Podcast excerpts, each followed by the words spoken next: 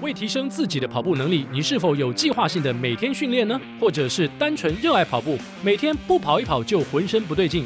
训练要累积实力，不要累积疲劳。为了健康而运动，但也不能因为运动疲劳整天疲累的。跑步除了补给的重要性外，做好运动恢复才能保留辛苦训练的成果。运能严力生技 Enerase 能量恢复粉，在跑步、体能活动、竞赛后迅速补充营养，维持代谢，恢复机能，提升免疫力，免于疲劳。Eneris 能量恢复粉能提供三倍量速度补充运动消耗的电解质，高纯度乳清蛋白帮助肌肉修复，维生素 C 抗氧化，维生素 D、B 群促进身体代谢，牛磺酸加速体内自由基清除速率。镁降低发炎，加速运动后的恢复。一份十二公克，冲泡三百五百毫升开水，方便饮用，迅速补充营养，帮助身体恢复，是您的运动恢复首选哦。我们特别提供跑步不要停的听众朋友优惠，网络搜寻“运能严厉生技”官网购买，输入优惠码 “Run Podcast”，提供听众朋友 Enerase 能量恢复粉，一律八折免运。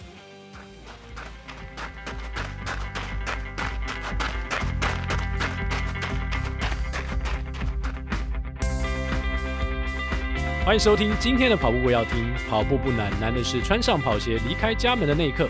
你不需要很厉害才能开始，但你需要开始才会变得厉害。大家好，我是奎哥。哎，大家好，我是向总。跑步不难，但是如果你要把所有台湾相关跑步啊、田径啊，对这些数据都了若指掌的话，这很有一定的难度哦。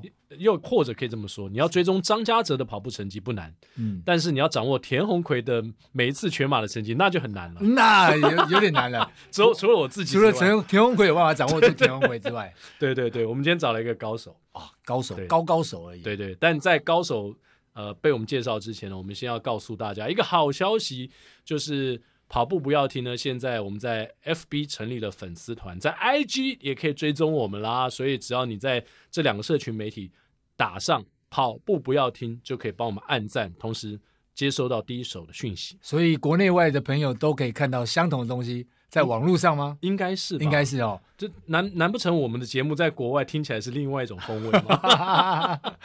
应该是一样的，应该一样，应该一样，应该一样。我们在国外版的不会讲英文。好不好？哎，一样是讲中文，是哪一句英文？Is it good to drink？还是哪一句英文？没有没有，我们都只有讲中文，都讲中文。对对对，所以呃，希望大家来支持我们。那同时呢，节目开始之前呢，我们先念两个赞助的留言。哎呀，第一个就是亚当赞助我们呢。哎呀，亚当每天坐在我对面，为什么还要赞助我们呢？不，是这是陈呐，这不是亚当王哈。Adam Chen 赞助我们六六六，他说优质节目，请继续加油啊，真好。哎。我们北大幸福组玉婷，哎，这个是奎哥的学妹。学姐。哦，学姐、啊、学姐学姐，我不行，我我要叫她学妹。哦，对。对对对，我们刚碰到女生的时候呢，都叫学妹，越叫越小，对，一律叫学妹，一律叫学妹，哇啊、呃、，Irene 又赞助我们两百块，祝福奎哥学弟向总亚当二零二二平安健康一路发，这位不正常人类羞羞的游历让人赞叹。还有之前介绍新北追火车路跑那一集，我很喜欢，非常用心又办出特色的主办单位，哇，赞，这不错，这不错。对，对，而且呢，我今天才收到新北市，我们那天不是访问珍珍代理局长，是是是。局长嘛，代理局，哎，还是代理科长，代理科长，对不起，科长对。然后他今天跟我讲说，新北市的追火车一千队已经额满了，哇哦，所以他们今年哦，就是有这个企图心额满，那现在希望。这个比赛能够顺利的进行，是，我想新北是非常积极啊，在这这些路跑上面活动上好。好，接下来我们就要介绍今天的来宾啦，这位哦，学历非常的高哦，清华大学数学系的博士，然后现在是勤益科技大学的副教授，让我们一起欢迎哦，在长跑界非常有名的洪国志老师。奎哥好，向总好，各位听众，跑步不要停的听众，大家好。对，向总跟老师应该已经之前有常会接触到嘛，因为对对对，呃，长米赏的关系，对对对对对，嗯、因为长米赏是啊、呃，台湾中长跑的第一个奖项。应该说是百年大奖，嗯，但今年第一年了哈。然后我们设定了这个，就是中长跑的类似像奥斯卡奖的概念，嗯，期待能够鼓舞更多的中跑选选手能够往他的不管是国手之路也罢，往他的中长跑之路勇敢迈进，所以特别筹备了这个奖项。而且我还记得去年就是下半年，好像十月份全运会的时候嘛，是那时候不是有什么一万公尺嘛，很多不同类型的比赛嘛。哦、对对对对然后在比赛完之后呢，大家都会很期待，就是哎，这次的选手跑出了什么历代第几的成绩，就期待洪老师这个赶快 update 最新的讯息给大家，因为他拥有。所有选手最精确的资料库，是因为洪老师就像琅琊阁的阁主一样，哦，把所有的榜都列出来了，谁进榜，谁出榜，哦，谁的状况怎么样，他还会写上故事，这是最棒的地方，还会写上故事，是是是，这不只是数据这么冰冷的东西，还有温馨的故事在里面吗？是是是，就是那时候对每一个中长跑项目，哦，也不止中长跑项目，还有其他的项目，嗯，都会有做一篇赛后的报道。哇哦，那这个报道都是您自己写的还是？是是，都是自己操刀的。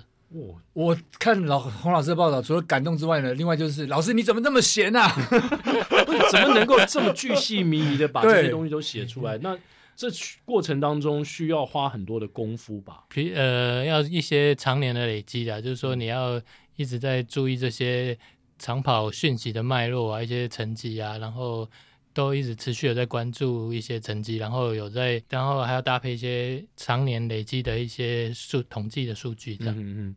哎、向，总，你不会觉得很怪吗？是，怎么一个数学博士会跟田径、会跟长跑运动？当然，数据跟数学好像关联性很强啊。是。可是怎么会这两个东西会都在一起？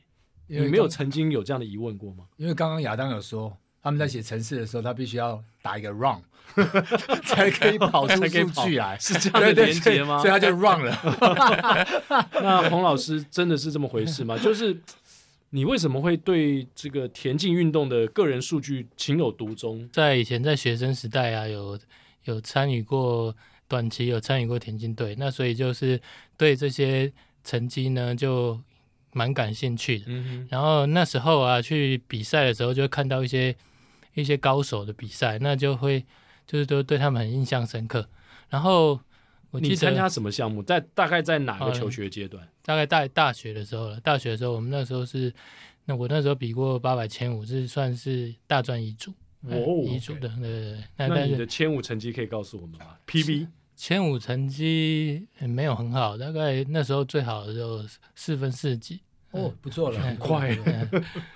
然后就是有一次我去了呃中央图书馆，嗯，啊那时候就是可那时候他有一些旧旧报道，对，那旧报道就是以前你因为你跑步的时候啊，有时候你会认识一些前辈，那他就会告诉你一些以前谁啊什么故事，然后或者是有一些报道有时候会提，但是都有时候都不是那么精准精准。然后一直到后来，哎，我去中央图书馆就看到了那个一些旧报道。对，然后呢，把它有点像小说在看，你知道吗？然后，然后你就看了，哦，原来这，因为你自己有投入过，你就会知道说那个那个成绩的难度。对，然后后来就是我就开始慢慢收集这些资讯，嗯，加上那个时候中华民国田径协会有他有出一本《中华田径季刊》，一年有四期，那我那时候就有去订购，那它上面也会有一些成绩啊，有一些报道，那就慢慢的收集，这样，欸，就跟好像铁道迷一样嘛。嗯、所以洪老师有点像是当年这种田径迷，是，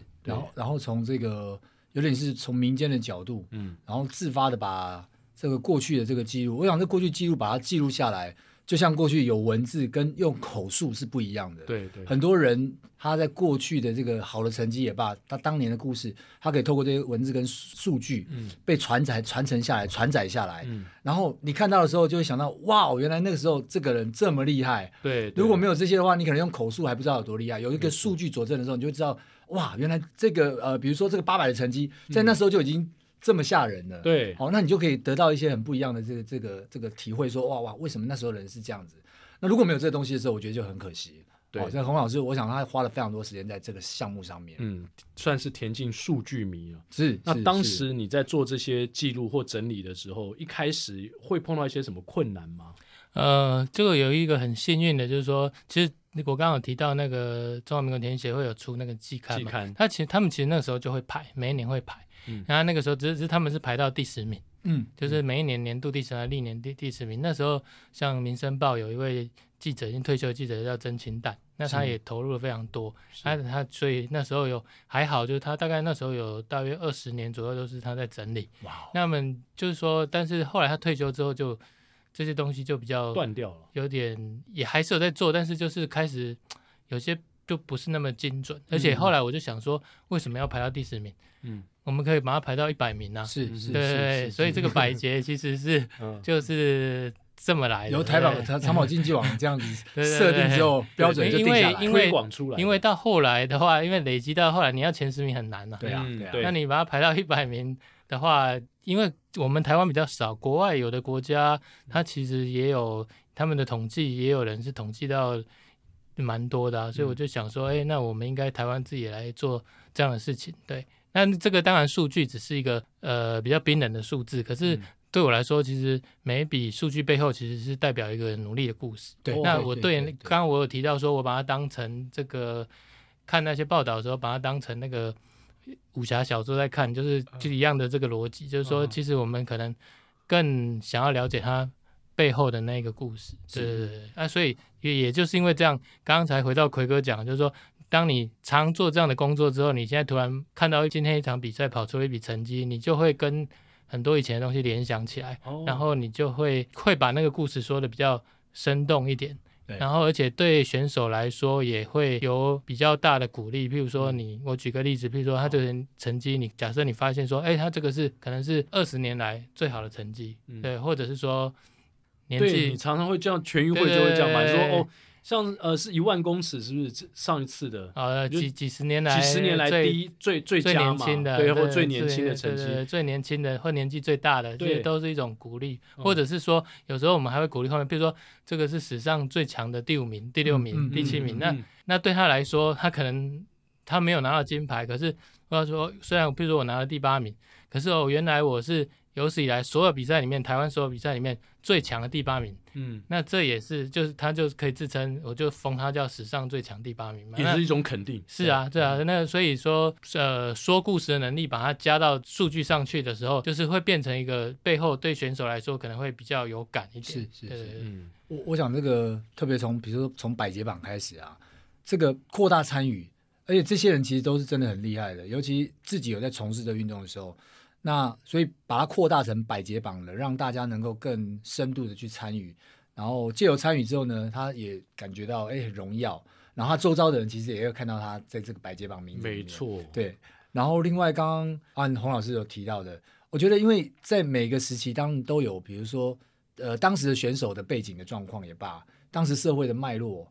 然后当时的这个体育风气的状况，所以每个年代有每个年代不一样的这个故事。嗯，那经有这样子连接的时候，他就比较能够去串起来，在借由洪国志老师在这个口述当中哦，或者说笔述当中去写到，哎，当年到现在啊，呃，为什么那时候的状况？我觉得真的就像一部历史书，它就被连接起来了。对对，对，它就不会很片段的在停留在某一个年代或某个时刻。哦，这这真的很棒。对，我非常认同向总刚刚讲的，因为。你说，而且洪老师刚刚讲嘛，原本是十名，后来变成一百名，这所谓的扩大参与，你知道对于这个市民跑者来说多么的重要吗？嗯、譬如说我们跑班里面是。就女子的马拉松百捷，是。你知道这个百捷对于一个素人选手来说，这个头衔，它是一个努力的目标，是是，然后然后其他人以他为荣，我们跟这个认识了百捷，对，我们认识百捷，然后我们跟他一起 参与跑步，这个有参与其中的人才知道那那样的一个感动，所以。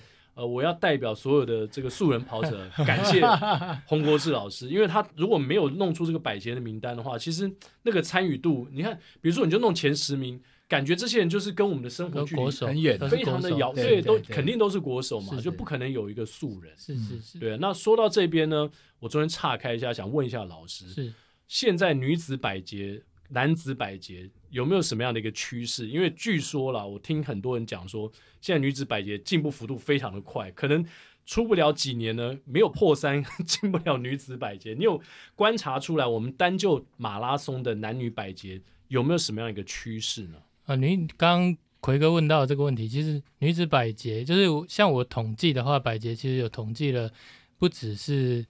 呃全马、半马，还有其他的中长跑项目，甚至就是说现在连其他的短跑的项目我也有统计。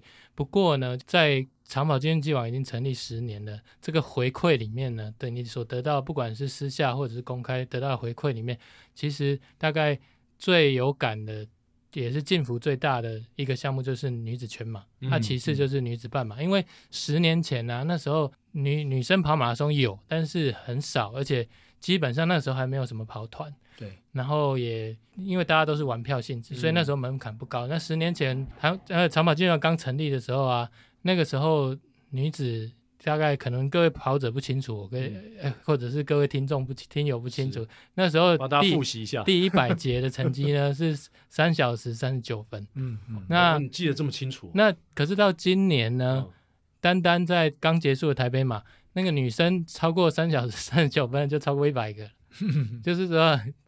当年当年的历年就历年，对对对，所以它其实进步幅度是非常快，非常快。届的赛事就一百个在跑进三三九以内，对对，跟十年前相比，十年前是历年一百名，对对，所以这个趋势。那刚奎哥有提到说，这个就是男子全马跟女子全马的趋势，那确实这几年也不止在女生，男生也是，只是男生的门槛比较高了，对对对。那所以也慢慢会有些人就是往这个。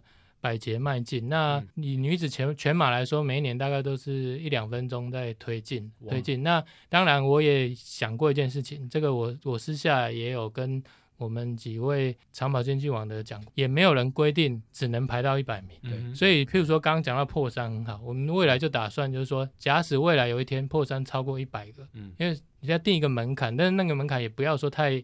太低呀，对，哎，也不要太严苛，但是也不要太太低，对。对对，譬如说三小时，那如果说将来超过了一百个，我们就都把它列啊，也没有人规定只能排到一百名，是，对对对，因为三小时毕竟是一个很重要的指标，没错，对对，那那我想大家应该都同意说，以后我们女生不管有多少人跑进三小时，我们都把它留下来做一个记录，嗯，是哇，所以大家有一个努力的目标，是。那说到长跑竞技网，国志老师可以。呃，你刚刚说十年前成立嘛？是，呃，在应该说在网站成立之前，原本是你自己一个人在统计这些记录的，对不对？呃，就是说我后来怎么碰到你的另外两位啊？是，就是我我那个时候就是说自己是兴趣，那我也没有打算公开的意思，那就是慢慢的就收集，那然后就边边整理这样，然后因为我有时候会去看比赛，那结果有一次那个十几年前那个时候就是。什么无名小站正流行的时候啊，哦、真的。然后当时有一位那时候像像我们大家熟知的真男人张家无名小站呢，他的文章就写得非常好，所以很多人会去看。嗯。那另外还有一位也写得很不错的，就是他叫陶大宇，哦、他那时候是跟张家泽一起，他们是练习伙伴。那只是他是乙组选手，他也是，但他在乙组是拿过三个项目的金牌。哇。然后那那个时候我就觉得他写的东西很不错。但是他他也是属于会比较去做一些记录的人，只是他的资讯有限，所以他那时候就是会留下一些数据，他会做一些分析。嗯、可是那些分析呢，很多人会去看，那其实不是那么正确。所以呢，有一次呢，我就很多事在下面，因为平常我就是踢馆，对，就在下面留言，对对，然后。不打不相识，对对对对，后来就是后来他也很厉害，反正那个时候好像 FB 刚出来，他就透过 FV。找到了 我，漏收到国治老师，然后就来加我好友，然后我们就认识了，认识之后就开始聊天，那就是陶大宇，然后后来他那时候的另外一个好朋友就是张世颖，后来我们就三个就是我会就把我整理的这些东西跟他们分享，嗯，那分享之后呢，他们就觉得说，哎，这样的东西应该不应该只有我们三个人看，应该要把它，我们那个时候最早一个地下网站，嗯，就是我我会把东西贴上去，然后就是决定说，哎，应该要来公开，嗯，那那当时要公开的时候，其实我是。有点犹豫的，因为我我觉得说，我毕竟我以前只是短暂的一个乙组选手，嗯，那我把那么多甲组选手的东西放上去，那我不知道大家会觉得怎么样？对，那结果后来也反正就慢慢经营，那后来就就越来越多人来看，那最后到现在就是就是形成大概目前的状态这样。荣景，嗯，这很好，因为因为一开始我想大家对这数字跟数据。还有背后这些东西可能还没有太大的感觉，嗯，因为包含在刚刚洪国志老师提到，这十年前其实那时候跑步风气不是那么盛，对。那一直到我自己的感觉是大概在二零一三那附近的时候，才才有越来越多的包含素人的投入。那素人的投入之后呢，那包含后面的素人的成绩的大幅进步之后，其实对于这些呃，相对于对于这些竞技选手也有一些压力。然后对于这些进榜的这些素人呢，那也有更多人开始关注。嗯、那因为这样关注之后呢，其实这些就被炒热起来了。对啊，我觉得这个这个是一段时间的演化，可是没有那个开始，就不会有后面这些种种的演化。对，就像我们小时候看那个 Billboard，对不对？对一百大那种那种那种排行榜，其实很过瘾。大家都希望说，哎，看看今天在这个榜单上有哪些人。闪亮的节奏，好像太老了。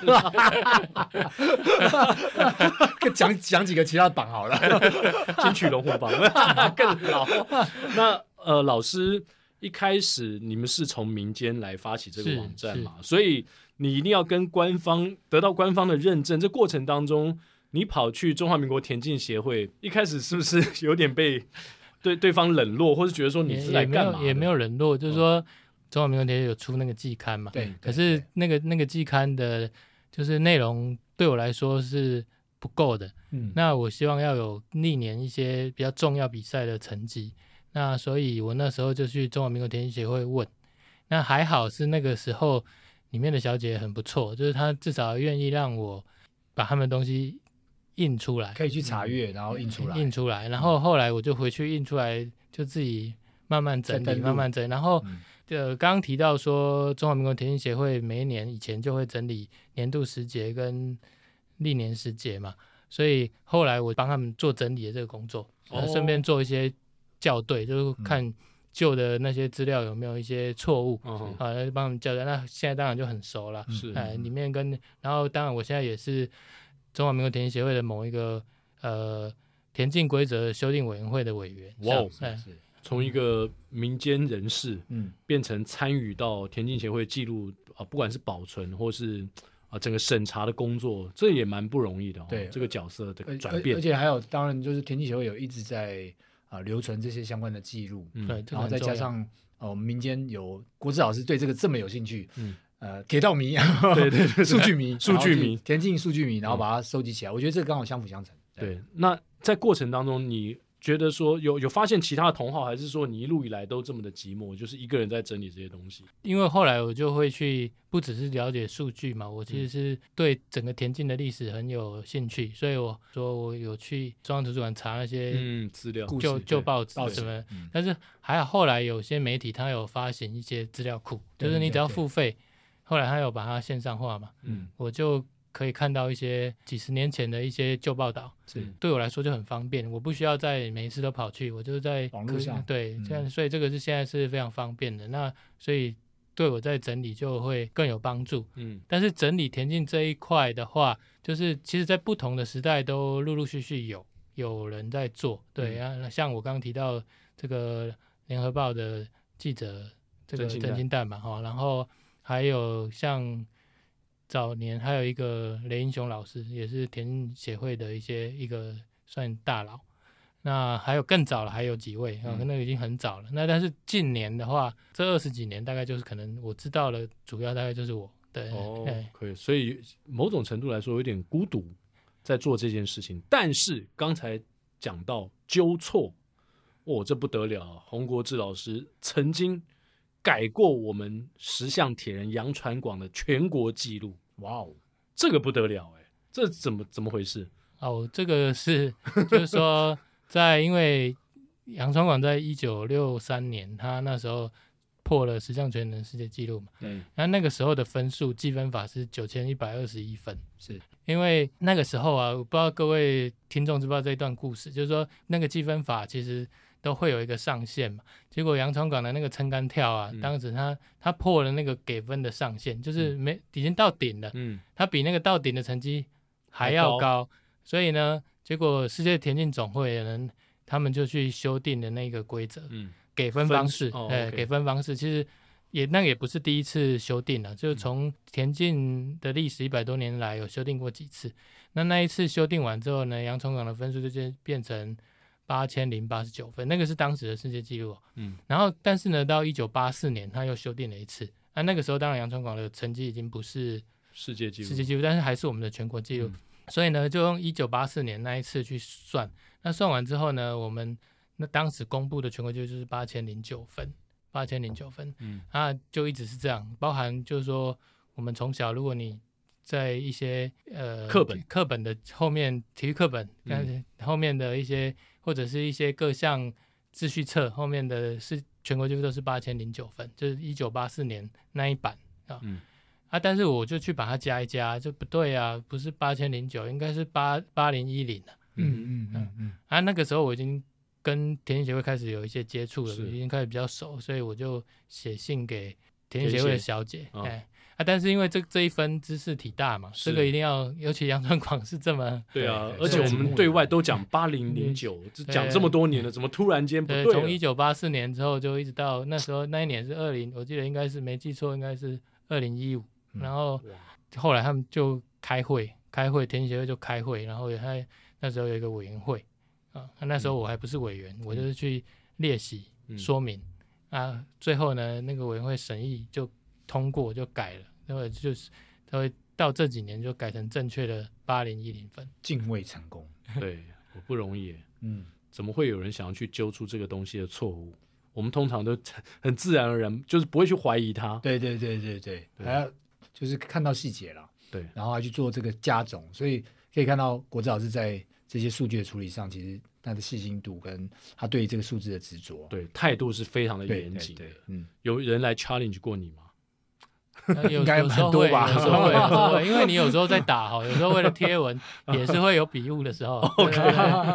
然后我有时候笔误的时候也蛮有趣的，笔误的时候呢，就有些人就会留言在下面，然后有些人就会赶快私讯给你，就是哎，可能就多打一个字啊，少打一个字啊，对对对，对。但但是因为那个大概贴文比较会发生这个错误，但是如果是公布在网站上的统计数据，我都会。我们基本上都是再三检查过的，对对对，而且现在基本上很多像填写也有资料库，所以很多东西就是都是用输出的方，直接输出的方式，基本上现在错误就相对少很多，嗯、少很多。那一开始应该是用手写的方式在记录吧？就是电脑那时候还没这么方便的，所以像拿到那个早年的那种比赛成绩，都还是你原本都是手手写的，手写的，那手写的有时候。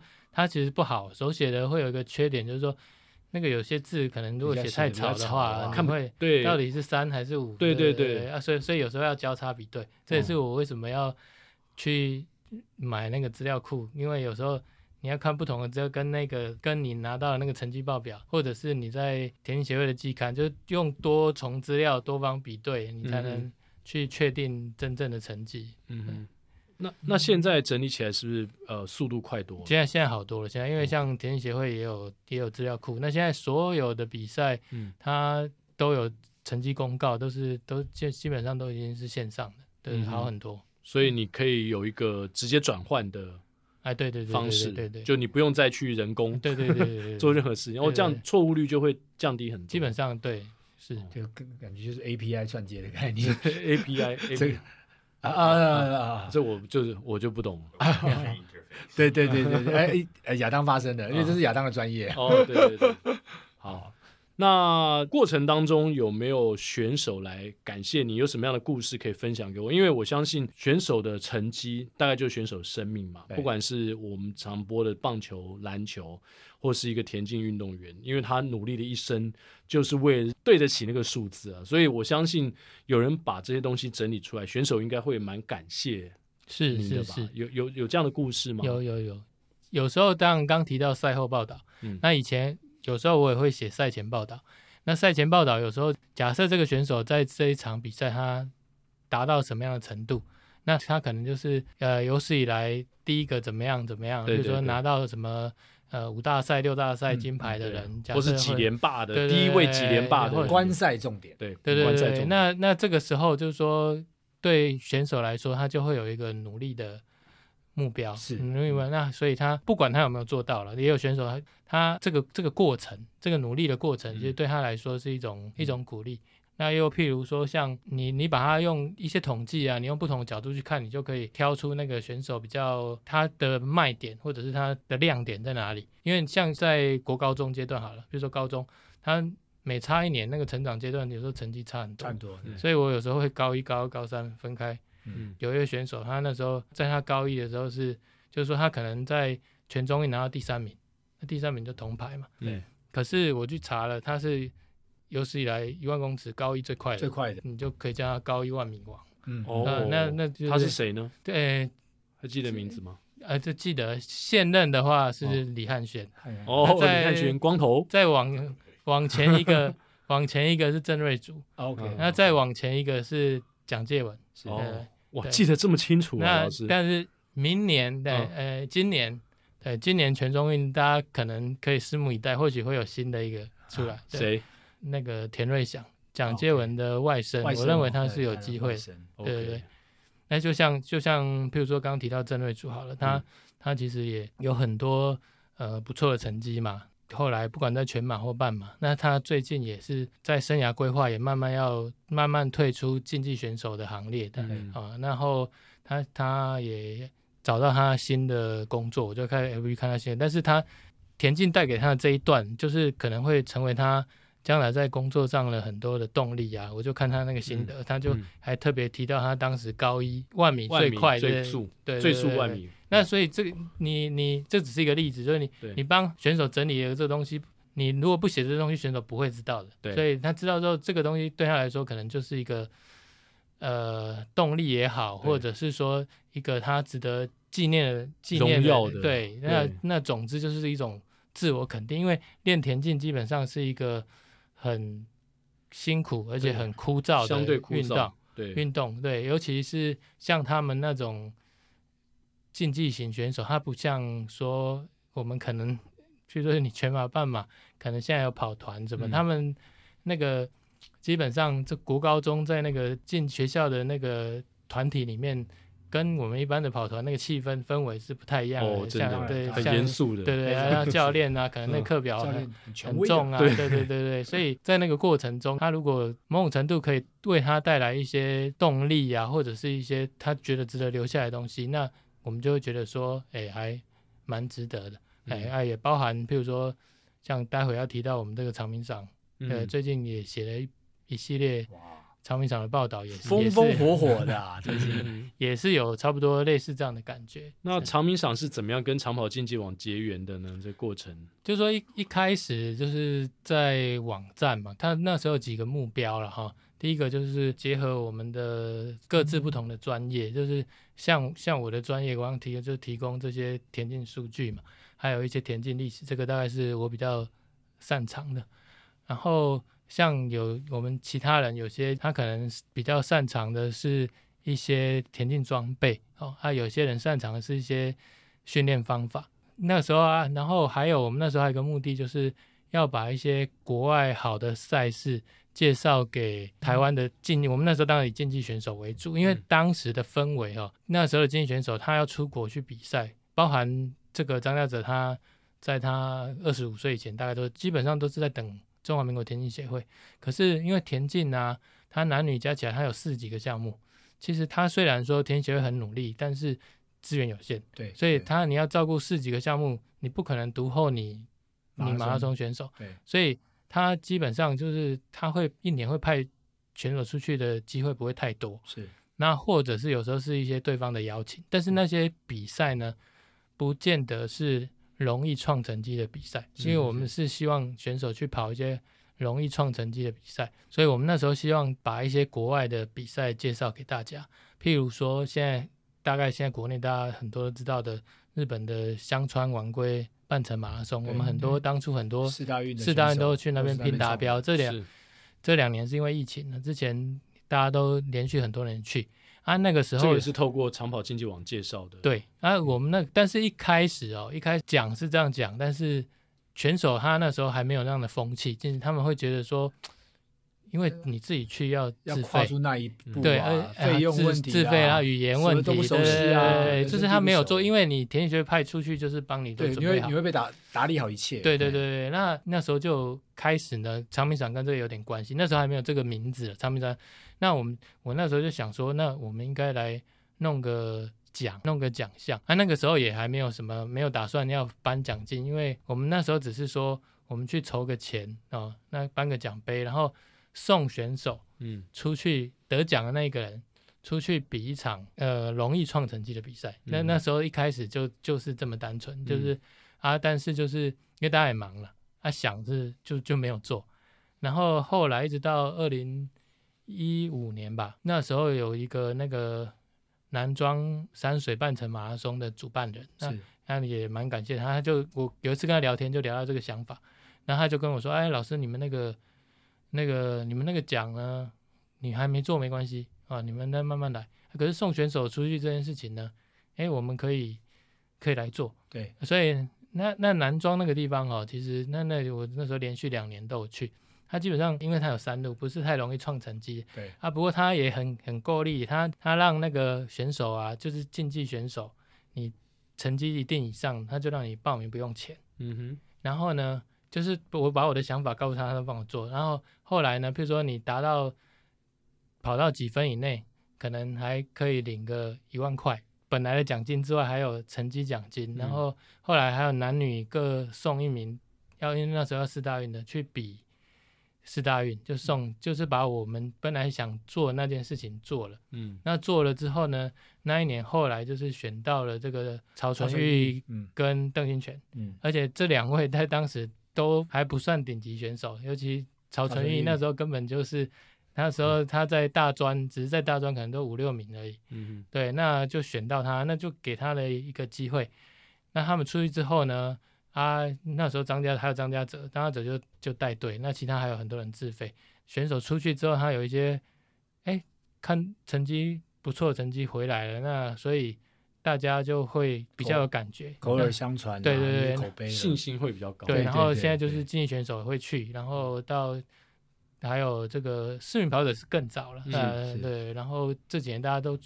把旅游搭配这个竞技，大家对，要去找一些好创成绩的东京马拉松啊什么的，对，就是慢慢的这样子，所以就就等于说我们一开始做那件事情，后来就有人帮我们做了，然后就又开了个头，嗯，那那所以这个奖呢就一直放在那里也还没颁呢，一直又到后来那时候开始国手会嘛，国手会在在一开始是说要成立啊破马拉松全国纪录奖金，对。那有一次可能可能嘉泽，对，是应该是跟向总在聊，那就才聊到长长跑竞技网这边，早在多年前就有一个要办这个奖的一个想法，想法那时候还不知道叫什么名字，对，然后就说那时候就谈一谈，就啊，就那就来做吧，是，对，所以终于拖拖了十年，终于开始终于要做，所以应该大家都很兴奋。对对对对，百年大奖，对啊，今年第一年，对啊，就想了这么久的事情，终于有机会做，是是是是，啊、而且现在可能会比十年前当时那个单纯的想法又又又扩大了许多，规模又更大了，而且呃，这一次选进来的现在有四十九位，那包含他的意愿也非常重要，那四十九位选手，对对对，男生十八，女生三十一，就就就我知道是这样子。我们原本是大概就说有定一个，因为定一个基本第一阶段的门槛，那后来有有二十四位男生，三十六位女生，总共有六十位，六十位达到这个门槛，我就一一去询问他们的意愿了。哦，就是说大概一个月前吧，我就想说来帮每一位选手呢来写一篇他的故事。那说实话，在那个当下，有些选手我是蛮熟的，但是有些其实不是那么熟，可能尤其那些素人跑者。啊，所以我就去访问他们哦，然后从中呢也了解了四十九个努力的故事，这样是是是，是有得到什么特别的启发吗？哪一个跑者的故事让你觉得印象特别深刻的呢？哎、欸，其实蛮多的，其实蛮多的，哎，是那呃有一个比较特别的，最特别的现在就是。呃，有一位就是好像都没有人知道他是谁。呃，我问了好多人，是是吗？对对对对，许秀凤都没有人知道他是谁，那就还好，就是说，所以我这没办法，我就在就留言了。那后来他的 他的先生有留言私信给我，私信给我，对，他在在联络，然后结果发现他是我清大的学妹，那许秀凤是清大的。因为现在就刚讲到女子素人跑者风起云涌嘛，那刚奎哥有讲到说一个我们一个跑团里面如果有一个进百节，哇，我们大家都与有荣焉，对，参与啊，大家一起练了这么久，对，那他就是因为他都没有，所以就是就没有人知道他。那所以他都没参加任何跑团，跟外界没什么联系，就对他，他基本上就是大概都是自己自己跑这样，对，那自己跑，那当然他也有做一些功课，但是跑团有教练教还是有点差距，也就是说他应该还有一些空进步的空间，对对对，所以我其他人我都是。基本上都是网络跟他们访问，只有他我是。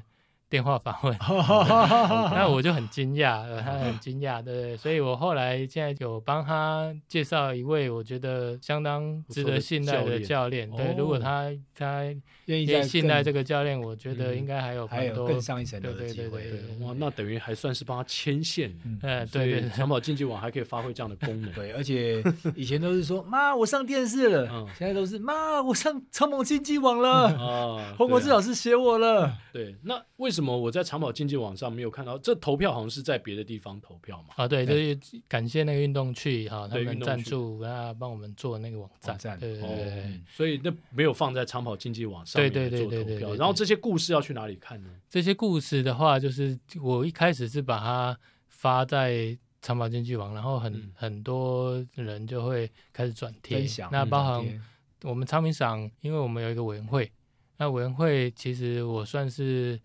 副召集人，那我们有六位委员，那召集人是我们长跑教父潘瑞根老师啊，嗯、我稍微介绍。那我，然后还有一位就是我们中华民国田径协会的竞赛组组长王立芳。我们那个万金石马拉松啊，或者是那台北马拉松啊，要申请铜标、银标，其实都都主要他是扮演很重要的角色，这样。哦 okay、对，所以他对这个比赛啊，什么国就是国际认证比赛是非常熟悉的。嗯、然后。还有一位就是徐敦杰哈，他去过肯亚、嗯、伊索比亚去了解他们的那些训练环境，所以他对一些国外的训练也有很多，他训练知识都很了解。是，然后国外选手的讯息，那潘瑞根老师更不用讲了，他就他他得过十多奖体育精英奖哦，他。练练过很多国手这样，那另外还有两位就是媒体界的，一位就是也上过我们节目的那个陈凯凯凯哥，对凯神。啊，那另外一位就是现在在感动传媒的这个许瑞宇啊瑞宇姐，那他现在也把刚刚提到他把这一个。长平厂这些故事呢，刚刚提出说要去哪里看嘛？除了长跑经济网之外，他最近他也把它 PO 到这个感动传媒去，对对对。那所以呃也蛮多人就是会去转贴这些讯息。那其实，在访问他们的过程中啊，其实还蛮，因为在很很短的时间做这件事情，加上你本身的事情要忙，其实是还蛮累的。我说实话，可是后来你得到一些回馈，觉得哎。还不错，有时候你从里面可能还会有更多你原先不知道的事情。对对对对，那可以举一两个例子吗？你得到什么样你让你到现在还印象很深刻的回馈呢？呃，譬如说某哪一位选手？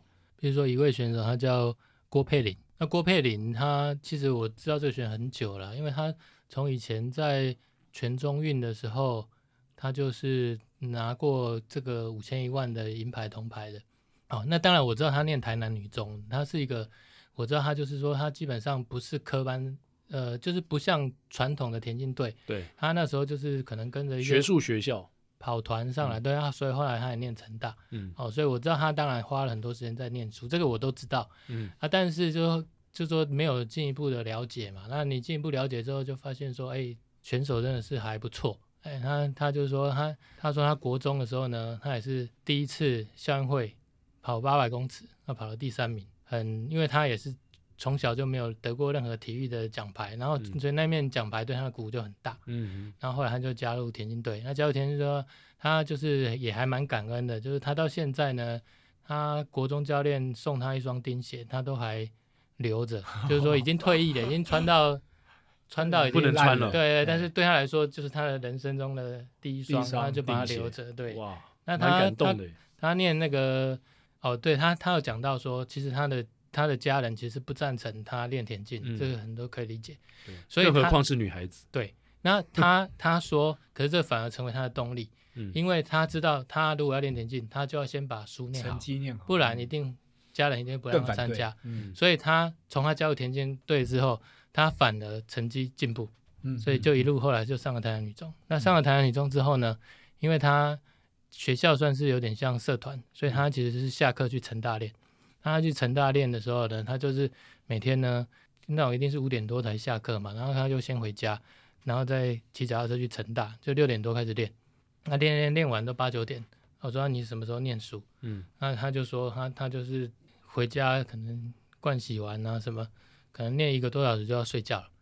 就是赶快把握着，然后早上五点多起来看书。哇哇！那白天的时候下课有空就赶快看书。嗯，所以所以就是说，他练田径反而成为他的动力。就是我在这边，就是我在田径这一块花掉了更多的时间，那我就要在其他的时间更珍惜我原本的本分。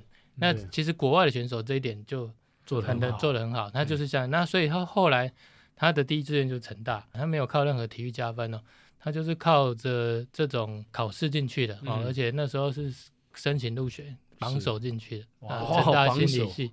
对，后来他，而且他大二就规划了说他要出国啊，所以就是有一直在持续的兼顾自己的田径跟自己的课业。他不不只是学霸，而且是路霸，太厉害了。对，那他因为大学更忙，所以他就大学成绩基本上就是。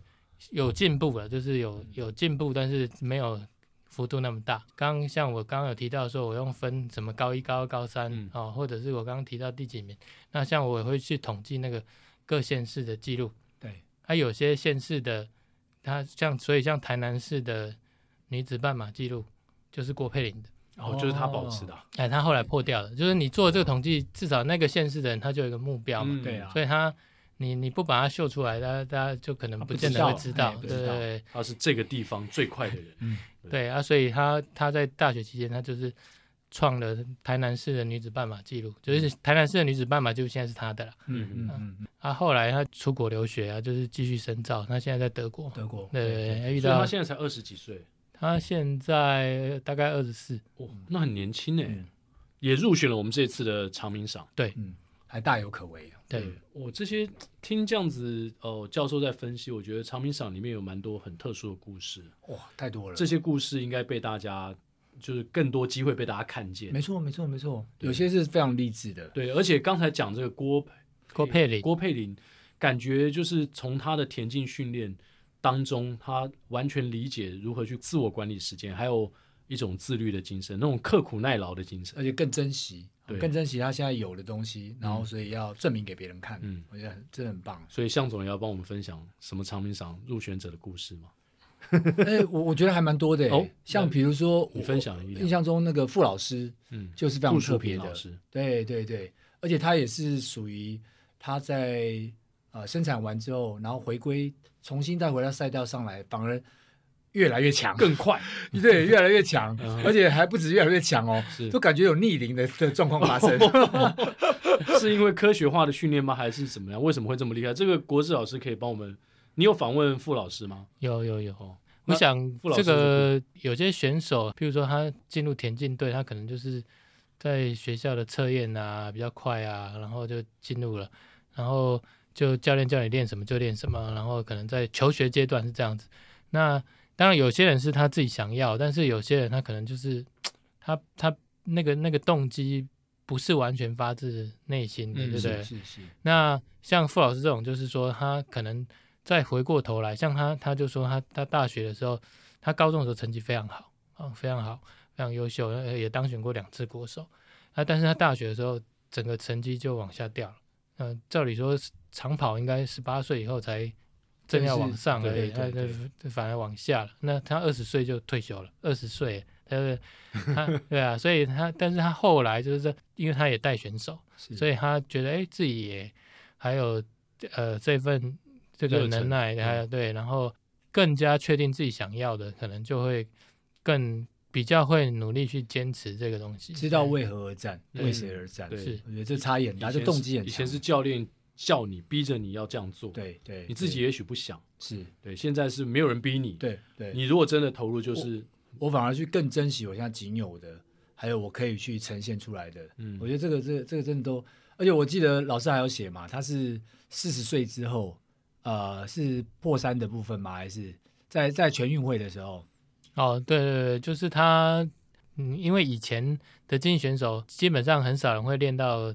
这个年纪，嗯，所以他算是创了很多四十岁以后的记录，还有包括一个最厉害的就是，因为我们全国的最高殿堂，国内最高就是全国运动会嘛，嗯，那以前叫区运会嘛，那他是横跨了二十七年拿奖牌，就是其他运动项目我不知道，但是田径他确实是最久的。第一位。就是最久的破了破了和和破了信言和和和信言选手的，对对对，就是就是二十七年间他都可以拿奖牌，不是是头跟尾，头跟尾哦，头跟，因为他中间退休很久，对对对，中间没有差最远的，哦，差最远，对对，本来是何信言大哥，哇，哦，对何何大哥也是一个传奇，传奇，比他讲一下他的传奇故事，他其实高中的时候就就就发迹了嘛，然后他就拿过在区运会拿过五千一万的。金牌，然后开始田径协会就派一些人去国外国外比马拉松嘛，国际马拉松嘛。那你知道国际马拉松都是这种各国精英嘛？然后你怎么可能拿得到冠军啊？嗯、结果他那时候就去那个菲律宾啊，哎，去那个那时候应该哎对，那然后他就拿到国际马拉松的冠军，是所以他是第一个拿到台湾第一个拿到。国际马拉松冠军的，对，所以我我那时候有时候有空会写一篇他们的文章，有时候前面给他加一个 title 嘛，像他就何何大哥，我就叫他海外第一冠。到目前为止还没有人再拿一冠。有 有有有，他是他第一个啊，第一个，他是第一个。OK，所以这个是很很不容易。那当然就是他后来坚持到现在，他已经六十几岁，他还在跑，而且他后来也跑超马，就是对对对对，很厉害。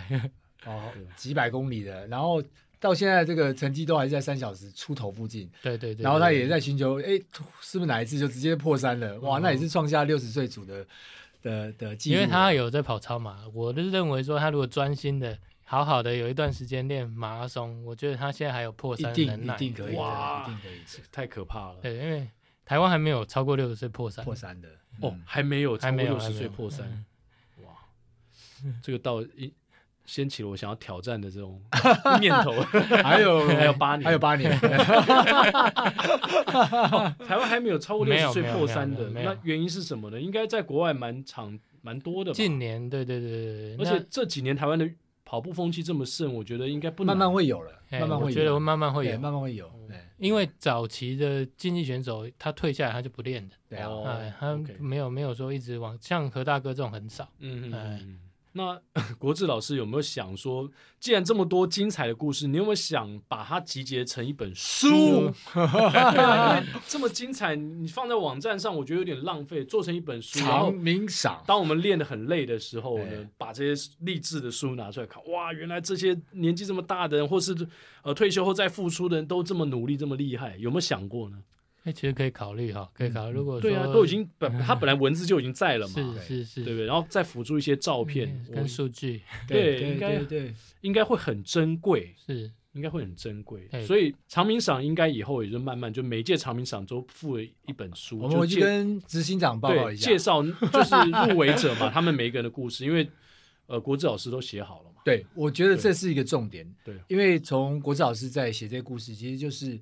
我们如何在这过程当中去彰显、嗯、去荣耀这些选手们？对，你没有第一名，没有第二名，没有第三名不重要，嗯、重点是你的故事，每个人都是独一无二的。真的，那个故事是值得我们投注更多的关心，对，然后还有拿过来鼓励自己的。没错，所以每个人都是独一无二的，都值得被书写在这个长明赏的记录当中。绝对完全认同，而且可能某一些选手的故事呢，会跟某些某一群的跑者呢是特别类似。没错，他就会把它当成一个标杆。是是是。是长明赏接下来就是长跑竞技网跟长明赏之间的合作，还要进行哪些事项？然后你个人呢会扮演什么样的角色？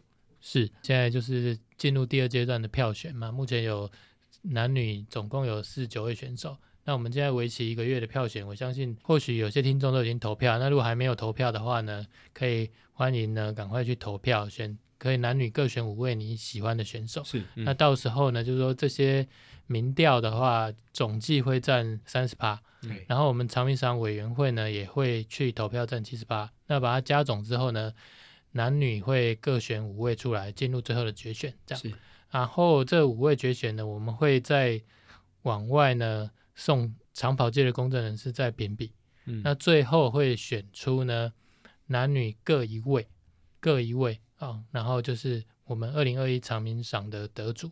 那所以我们在这个过程中啊，就是说，呃，如果有进入最后决选的这五位男女各五位，我们打算都会制作一个长明赏决选入围的奖牌，嗯、来赠送给他们留念。这样，那最后的这个得主呢，他会我们是定在三月十二号，预计在三月十二号颁奖。嗯，哦，他会有一座我们这个特别还去设计开模啊、哦，然后的长明赏奖杯，然后还会有奖金这样。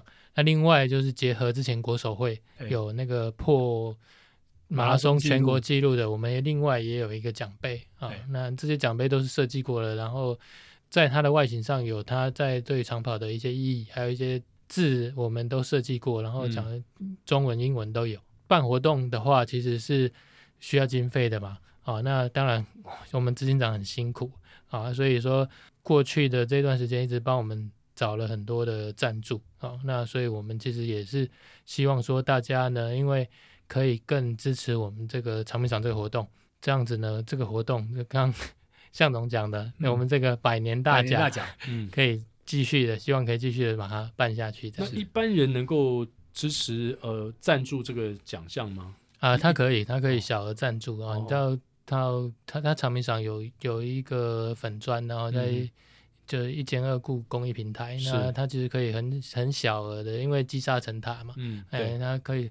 你可能几百块啊，或者就是对，那都都可以。嗯嗯嗯，所以这是一个非常有意义的活动。那是长明赏未来会成为长跑界年度的行事历的一环，也就是每年都会举办吗？对对，每年都会举办，因为百年大奖嘛，它不能断啊。那执行长很辛苦啊，执行长刚好就是每年都要去募款，刚好就是这个向总太太，我知道，我的意思就我知道，我说他每年都要去募款。对，这个压力很大哎，我们要不要一年把它收齐好了？这难度蛮高的。对啊，那我另外想问国志老师，就是你会不会担心说，哎，你这样记录记录记录到有一天，呃，现在当然你还很年轻啊，传承的问题。对对对，就是这个有一天，因为因为我们刚刚随便问，感觉他脑袋里面。就像一个电脑库，就是电脑资料库，随便问他一个人，他就噼啪讲。刚城市一直在脑中跑，对，很准确，就是 run 出来，对对对，run 出来。那你有没有担心说，哎，哪一天如果你没办法做这些事情怎么办？谁来谁来接接着做呢？这个会不会就像当年你刚刚讲那些媒体，哦，曾清淡先生，他没有在媒体之后，这个数据就慢慢的不完全了。是。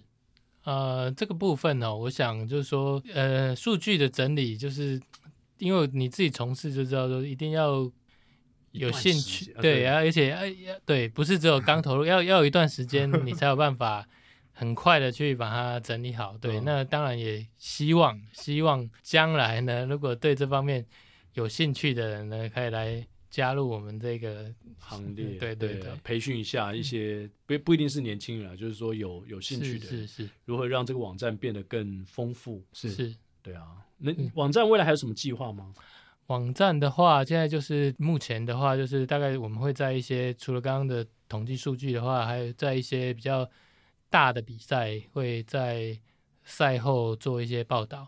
那尽量现在就是尽量。会把它扩增它的项目了，就是说，因为也会有其他的一些选手或教练来说，为什么怎么都是有中长跑啊，怎么都没有其他的项目啊，投掷啊，标枪啊，我也想要的。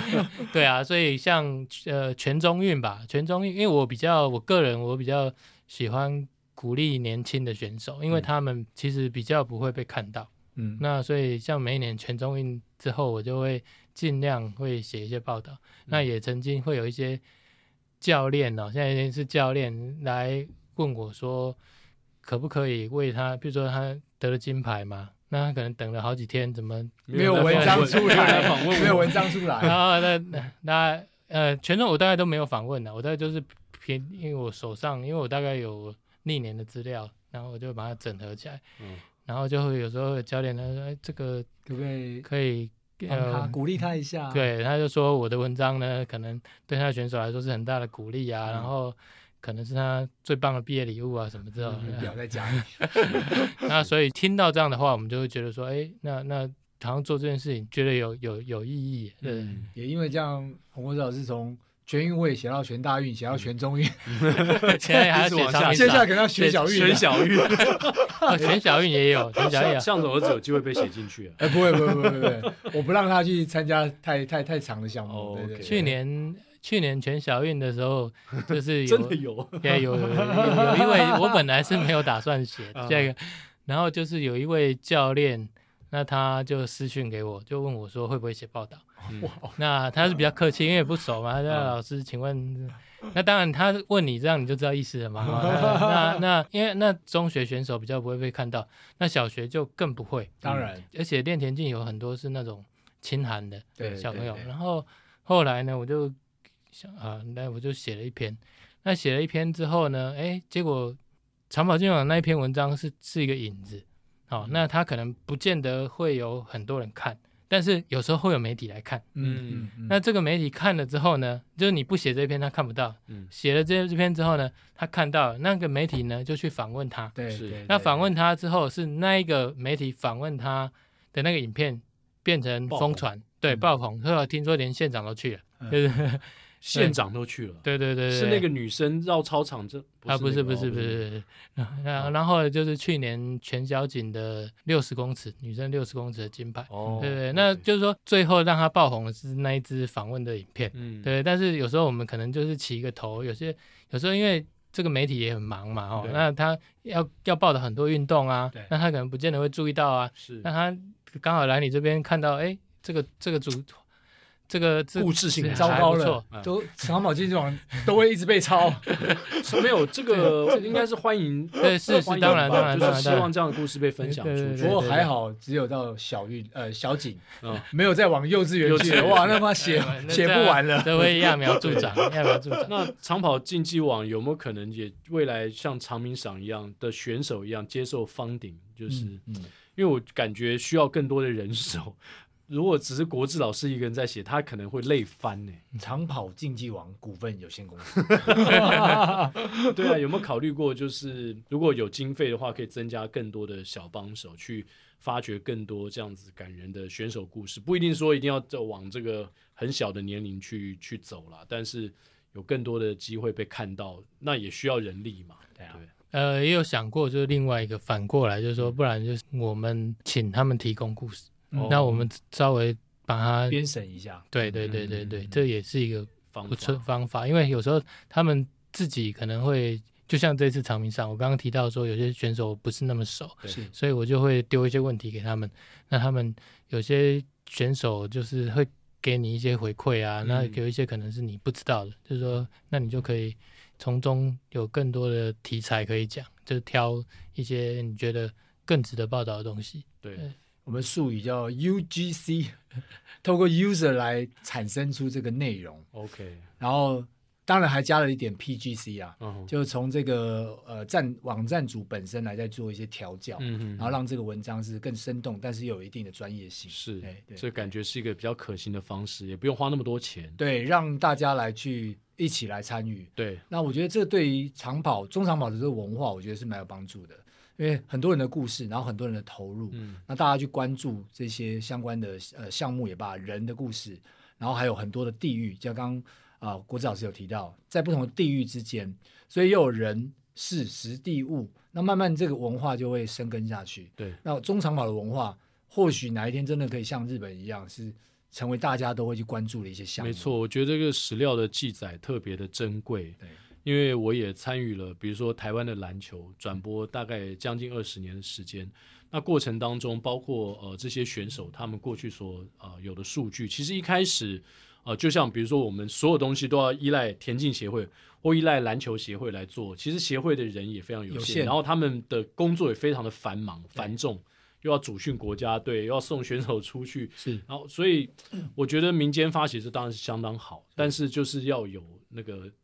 相当强的一段热血的时间呢、啊，很长的一段时间，然后持续的去耕耘、去经营，很不容易。然后把选手的呃最珍贵的东西保留下来。是，所以虽然今天感觉上长跑竞技网好像是个小螺丝钉，但是其实它非常强大，而且时间淬炼之后呢，这些东西我不得了。对对对对，就像刚刚提到的长鸣赏，嗯，百年大奖，对，今年第一年，是我觉得很多东西就是开始了，它才会一直持续的转下去。对，如果没有十来十来年前这个起心动念，我觉得就不会有现在。没错。那现在再看未来，同样的就是一直持续要灌溉下去。对，所以这个透过哦社群的方式或媒体的方式让大家知道，因为现在媒体也形式变得很多元了。对对，啊，我觉得是有必要的。然后这个网站也希望呃未来有更多的机会让大家看到一个个。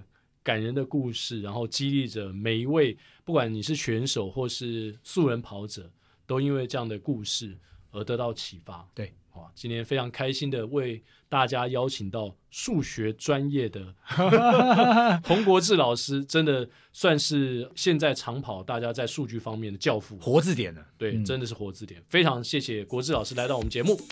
啊，接下来就进入到我们的彩蛋时间。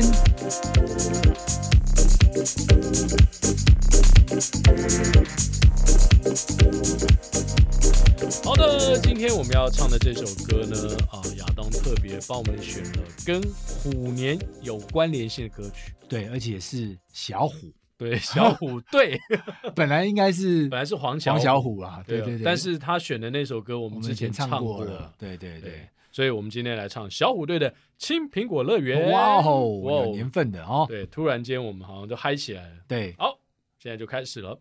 周末午夜别徘徊，快到苹果乐园来，欢迎流浪的小孩呀！不要在一旁发呆，一起大声呼喊，向寂寞午夜说拜拜。音乐、星光，样样都浪漫。烦恼、忧愁都与我无关，这是我们的舞台，散发魅力呈现在，让汗水尽情飘散。告诉我 What's your name，接受这邀请函。I love you，走出角落的黑暗。Don't you know，给我全部的爱。I need you，安慰我的不安。跟着我尽情摇摆，跟着我不要伤怀，跟着我散发光彩，照亮天空的阴暗。啦啦啦啦，尽情摇摆。啦啦啦啦，尽情摇摆。来宾请掌声鼓励。哎呀，我们今天有霹雳虎跟帅帅虎，对，我们就差一个乖乖虎。是，而且刚刚听众朋友没有看到，我们刚刚后空翻了一下。对对，我们的乖乖虎就是就是亚当啊。亚当，对，亚当怎么没有一起唱呢？那太太乖了。这首歌呢，就将会是今年三月十号长鸣赏的进场歌曲，就是由向总、我跟亚当我们三个在现场会后空翻。哇、wow，等一下，如果真的没有大家没有来唱的话，可能会被观众朋友丢鸡蛋、哦。对对，然后还是不能随便乱，不能随便乱开支票。对对对对对对，哎，不然那个奎哥开下去了，哎，到时候就我们期待奎哥来。但是我真的觉得，因为长鸣赏这次好像会有音乐会嘛，对对，会有音乐会的。对，我觉得长鸣赏如果年年办下去的话，以后要有个主题歌。对。而且不只有音乐会哦，外面还会有跑马拉松哦。哦，还会有跑马拉松。对，哇哦，那应该应该蛮蛮值得期待。对，这个盛会，期待大家一起来参与。对对，到时候等待那个三月十二号的到来。没错哦。好的，那今天我们的跑步不要停到这边就要告一段落，但是呢，马上要过年了。对。所以我们在这边祝大家虎年行大运，虎虎生风，虎力幸福，虎力快乐啦！吼吼吼！对，我们下年度 下周三早上八点同一时间空中相见，拜拜。烦恼忧愁都与我无关，这是我们的舞台，散发魅力呈现在，让汗水尽情飘散。这这三句我比较不会，这是我们。